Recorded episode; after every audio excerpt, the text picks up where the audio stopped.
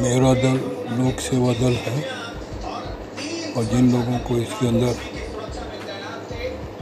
जुड़ने की इच्छा है, वो जुड़ सकते हैं। और मैं लोक सेवा दल का राष्ट्रीय प्रधान महासचिव सह प्रवक्ता हूँ।